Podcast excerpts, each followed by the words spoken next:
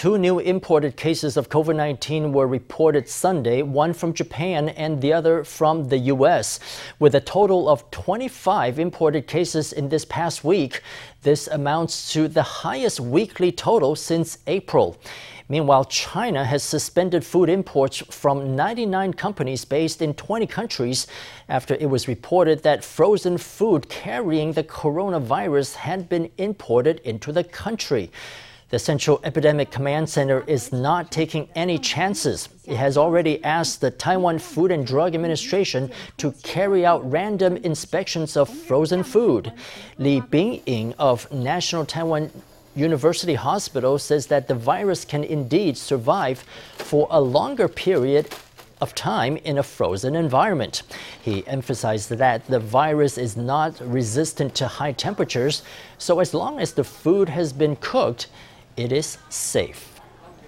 The Taipei Metro has expanded yet again with the opening of a section of the Seaside Light Rail Line in Danshui. For the next 30 days, people with electronic MRT passes will be able to ride it for free. Only three stations, Taipei University of Marine Technology, Shalun, and Fisherman's Wharf, are open at this stage. The route covers cultural, historic, and scenic points of interest, such as the new Lanhai Bridge. Its construction uncovered remains of a former Sino-French war battleground, which is now preserved. The new Taipei Metro Corporation says the current light rail system, which is an offshoot of the Taipei Metro's Red Line, currently carries nearly 10,000 passengers a day. That figure will likely increase by 3,000 to 5,000 with the opening of this new section. Although Taiwan has a robust healthcare system and other world-class social benefits, some families still struggle to survive on the bare minimum. Fortunately, disadvantaged families in Taiwan need not rely only on the government for assistance. They can seek help from non-profit social welfare organizations that function through the selfless dedication of their volunteers. These volunteers provide their services to ensure that disadvantaged families have their basic needs met. Volunteers from the Hengshan Social Welfare Foundation carry items from the food bank on a visit to the home of Ms. Liu. There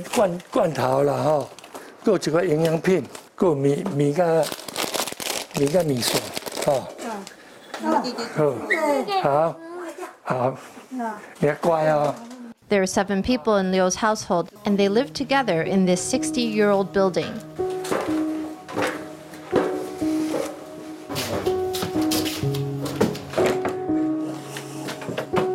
Climbing the steps to the second floor, a messy bedroom comes into view. Two children sleep soundly, snuggled among a pile of items.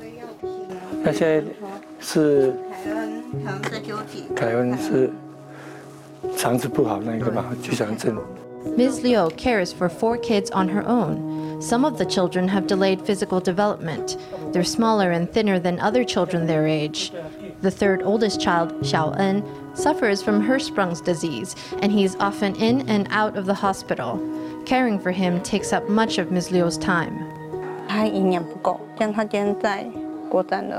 He is undernourished. He's in grade 9, but 2 months ago, he only weighed 29 kilograms. Before that, he was 20 or 21 kilograms. You haven't had the chance to see him walk, but he basically has trouble keeping his balance.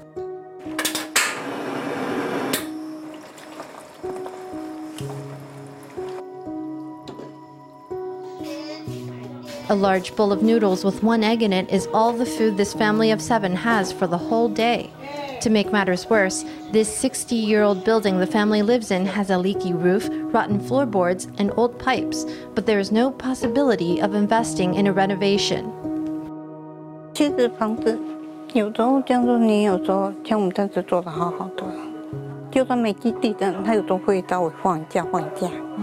Actually, in this house, when we are just sitting there, even when there's no earthquake, sometimes we can feel it swaying a bit. Then, when you take into consideration the leaky roof, you can see this environment for these four children is really not good. On the day we visited, it was the foundation's third time calling on the household. The volunteers were there to survey the house, ahead of working out the details of a renovation plan. The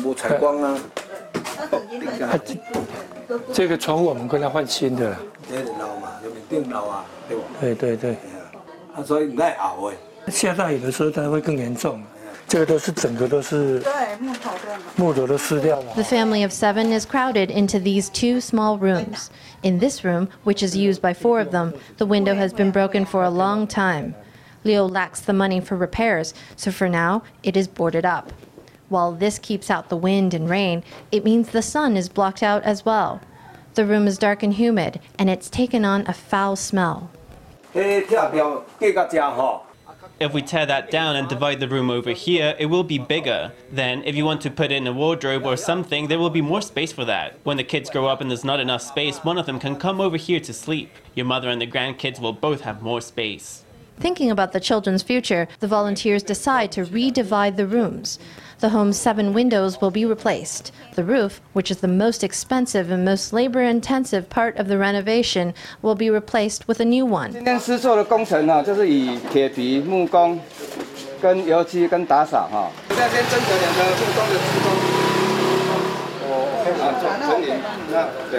and early on Saturday, Hengshan Social Welfare Foundation volunteers from all over show up at Leo's front door. All strangers to each other, the volunteers are assigned tasks and immediately get to work on today's major renovation project.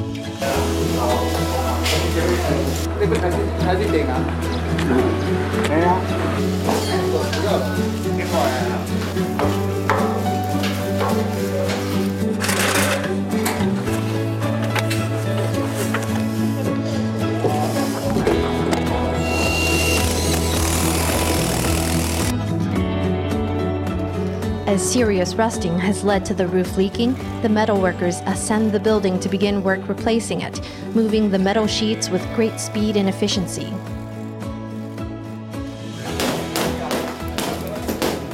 Inside, carpenters work at a great pace, tearing down and replacing the room divider and swapping out the floor panels.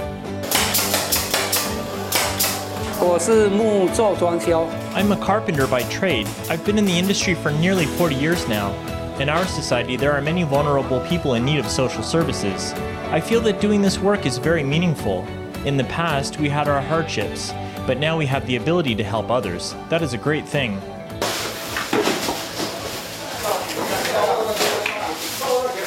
Today's group of 20-odd volunteers comes from a variety of industries. Some are plumbers or electricians, and some are carpenters. Even an appliance merchant and a drink shop owner have joined the effort. There's even a school teacher who swapped out chalk for a brush to cover the wall with a fresh coat of paint.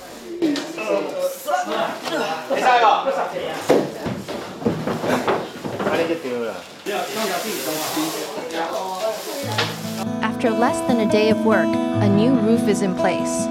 The boarded-up window has been replaced with glass that's properly sealed. I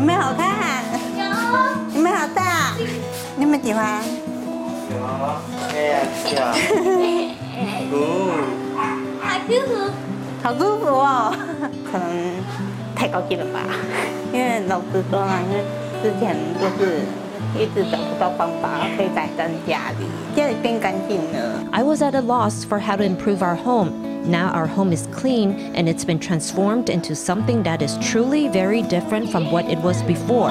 There won't be water all over our house every day now. I am truly grateful for the help of all of the Hengshan Social Welfare Foundation volunteers. 其实去到这个个案家庭去看的时候，回到我们都非常的心酸呐。 When we visit a person at home to look into their case, the circumstances tug at our heartstrings long after we leave. Simply put, the standard of living can be really different from the average. Maybe the roof is leaking and they are unable to fix it, or maybe they have not had a hot shower in a long time. In such a case, we would go and install a water heater for them. Some families don't even have a shower, and they need to wash up at a nearby gas station. 3+1号，请问一下有没有定位呢？没有定位好，来这边请哦，这边请。Warmly greeting her customers, this woman is the leader of a local Hengshan Club. She's also the owner of this vegetarian restaurant. On weekends and holidays, when the restaurant is at its busiest, Li is often not there at all. Rather, she is off renovating homes. I feel that in Taiwanese society, although we are quite well off in terms of our healthcare system and other social benefits, there are still many disadvantaged families that need our help.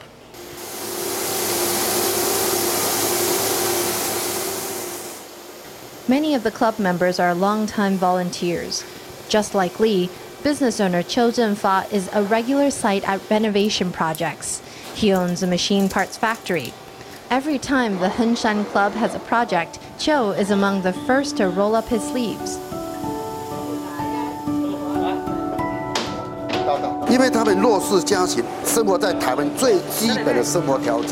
For those disadvantaged families to have the bare minimum standard of living, they need a bed, a gas stove, a toilet, and a water heater.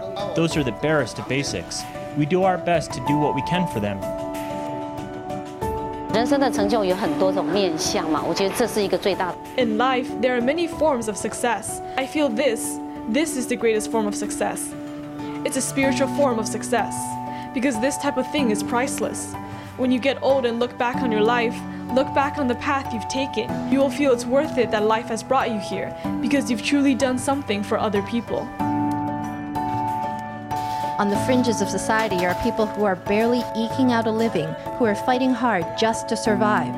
Luckily, there is also a group of people who, asking nothing in return, do what they can out of hope that these struggling families can find refuge from the storm.